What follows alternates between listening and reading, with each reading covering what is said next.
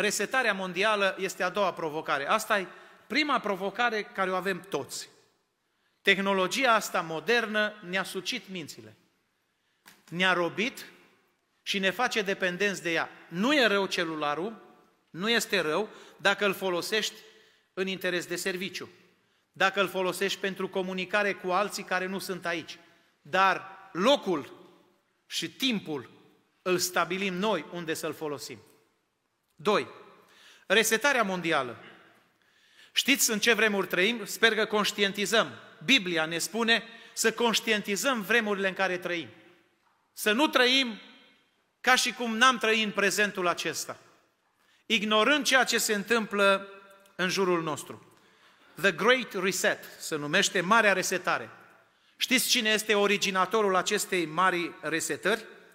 Este Klaus Schwab, liderul care a înființat această organizație în iunie 2020.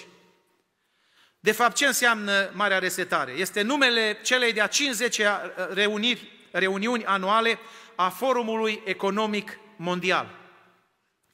Acest forum este format din lideri politici și de înalt nivel, convocat și de Charles, prințul de Wales, și de Forumul Economic Mondial.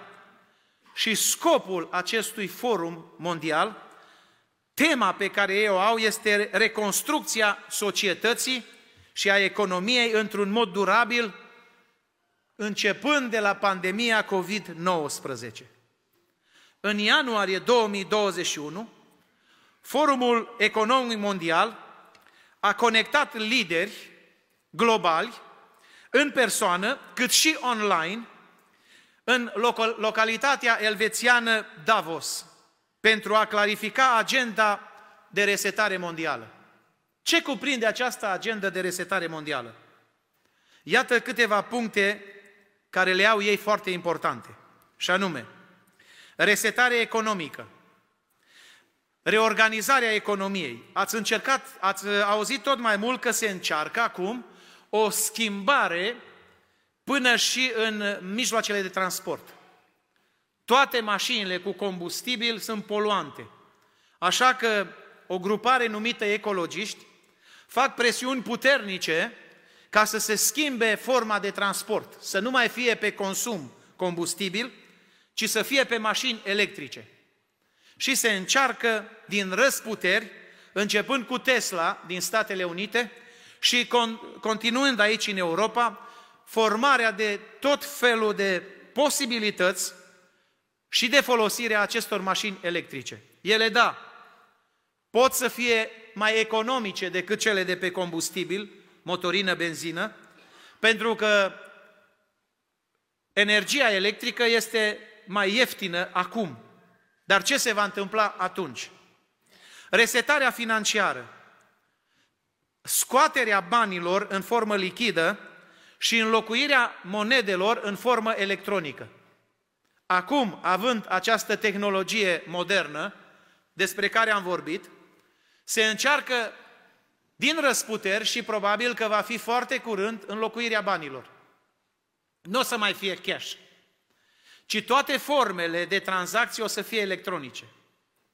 Am fost șocat când am mers aici la bancă și nu are importanță numele băncii, că toate au aceeași structură organizatorică și am zis vreau să scot cash. Nu puteți. Nu avem bani cash. Nu puteți decât la bancomat și o anumită sumă, foarte puțină, în fiecare zi. Încă în Statele Unite mai poți să scoți cash, numai dacă ai cât vrei, nu e o problemă. Dar aici deja s-a început cu această modificare. Am ascultat un nigerian, un frate din Nigeria, care zice, am fost acasă la părinți, el locuiește în Statele Unite. A venit în uh, biserică în Phoenix și mi-a povestit o chestie, a spus-o în biserică, care m-a uluit. Zice, am fost în Nigeria la părinți. Nu mai au nici unul cash. Toate tranzacțiile se fac în mod electronic. Ca să cumperi ceva, nu poți decât să folosești telefonul, care are un app, și acel app are bani electronici și cu acești bani electronici poți să cumperi. Trei zile, zice, ni s-au blocat toate conturile și n-am putut, n-am avut cash, n-am putut să ne cumpărăm nici apă, nici mâncare, n-am putut să facem nimic pentru că s-a stricat ceva la sistem. Noi n-am știut că va dura trei zile, dar lumea a intrat într-o panică și într-o frică de n-ai văzut. Zice, cât am fost și eu de slujitor, atâta m-am panicat și îl rog pe Domnul să mă ierte, că zice, m-am panicat și am zis ce n-am vrut să zic, că i-am binecuvântat pe ăia în ghilimele de numai numai. Se pare că aceasta încearcă Forumul Economic Mondial ca să promoveze în viitor. Dacă ar fi doar resetarea economică și financiară, ar fi cum ar fi, dar urmează și resetarea familiei tradiționale. Și acum, copiii sunt forțați să meargă la școală și să învețe următoarele lucruri. Statul spune în felul următor, copiii nu s ai tăi, copiii s ai mei, zice statul. Nu s ai tăi ai familiei. Cineva din Austria mi-a povestit zilele trecute că zice, am venit în România și după ce m-am mutat, am stat în România cât am stat, am primit o scrisoare uh, de la școală că nu mi-am trimis copiii la școală. Și le-am spus, pentru o vreme m-am mutat în România. Mi-a trimis o altă scrisoare și mi-a zis așa, cum ți-ai permis să muți copiii în România? Copiii nu să ai tăi, îs ai noștri. Pentru că noi îți dăm alocația. Și alocația asta, zice, vine din partea statului, tu doar trebuie să-i îngrijești, să-i protejezi, dar noi îți plătim pentru ei. Copiii, vreau să vă spun, nu să ai statului, copiii sunt ai noștri și a lui Dumnezeu. Și prin urmare, asta încearcă această ordine mondială să reseteze familia tradițională. Să nu mai vorbim de alte forme de familie, și anume, așa după cum știți, forme de familie care sunt împotriva Scripturii. Căsătoria între doi bărbați, între două femei, copilul să meargă la școală și când ajunge la școală, încă începând de pe clasa întâia, dacă poate chiar de la grădiniță, să fie învățat că dacă el nu vrea să fie ceea ce s-a născut în mod natural, el poate să-și schimbe identitatea de gen. Adică, dacă copilul vine la tine, băiatul, și zice, mamă, eu de astăzi vreau să fiu fată, că mai mult îmi place de fata cu tare și vreau să fiu și eu fată. Tu ca tată, mamă, spui, mă, nu vorbi prostii, mă, tu ești băiat, mă. Îți trag jos pantalonii și îți arăt că ești băiat, mă, că nu ești fată. Nu, mamă, eu vreau să fiu fată. Înțelegeți? Eu vreau să fiu. Și copilul, după ce ai spus că el e băiat și l-ai convins că așa e normal, se duce la școală, ajunge la școală, intră în clasă și spune, doamna profesoară sau învățătoare, eu vreau să fiu fată, dar tata și mama nu mă lasă. Nu te lasă îl învățăm noi. Și atunci părintele va fi chemat să intre într-un program de reeducare, ca să învețe și el că anormalul să intre în cap că trebuie să devină normal. Vă dați seama în ce vremuri trăim? De asemenea, o altă agendă care o au, agenda, agenda LGBTQ, drepturi și libertăți ale minorităților de gen.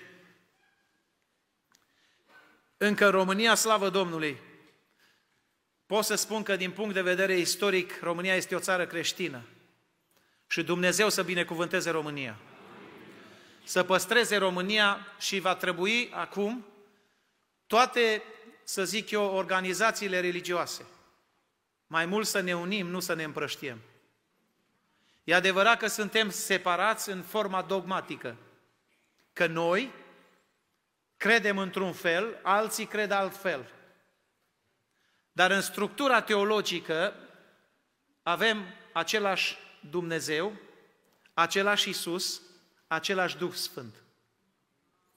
Ce încearcă această ordine mondială este formarea și traducerea unei noi Biblii. O Biblie universală și formarea unei religii universale. numită Crislam, adică Hristos, islamici și iudei. Toți aceștia să formeze o singură religie cu o singură Biblie. Biblia, spun ei, nu-i corect tradusă și acum trebuie tradusă o altă Biblie pentru ca să convingă masele. Frați și surori, Biblia, traducerea Cornilescu, traducerea de la București sau orice traducere creștină este luată din original. Biblia este bună așa cum este ea acum. Spune apostolul să vină un înger din cer și să vă propovăduiască o evanghelie să nu-l primiți, să nu-l credeți. Cred că această Biblie este conform cu originalul și conform cu ceea ce Isus a vrut să spună. Da, există traduceri noi care schimbă topica sau cuvintele, dar asta nu știu cât ajută. Resetare educațională la nivel de învățământ, la nivel de societate și toate acestea nu sunt decât atacuri împotriva creștinilor. Generația asta, care o vedeți aici, dacă nu vine Domnul, noi în 100 de ani sau în 50 de ani, eu îmi doresc să, să mai fim, dar poate nu o să mai fim. Însă dacă nu vine Domnul, vor avea mari lupte.